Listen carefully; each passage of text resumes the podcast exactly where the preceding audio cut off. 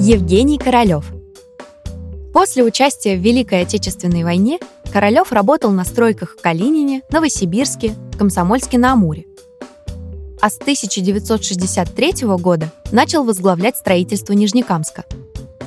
Коллег всегда удивляла его компетентность в разных сферах – в строительстве, вопросах экономики и механизации.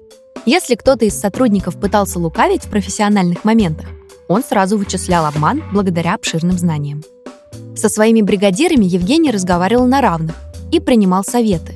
Знал, что они всегда говорят правду о положении дел на рабочих участках. Одними из его любимых фраз были «Нужно уметь организовывать и добиваться цели, а не быть информатором».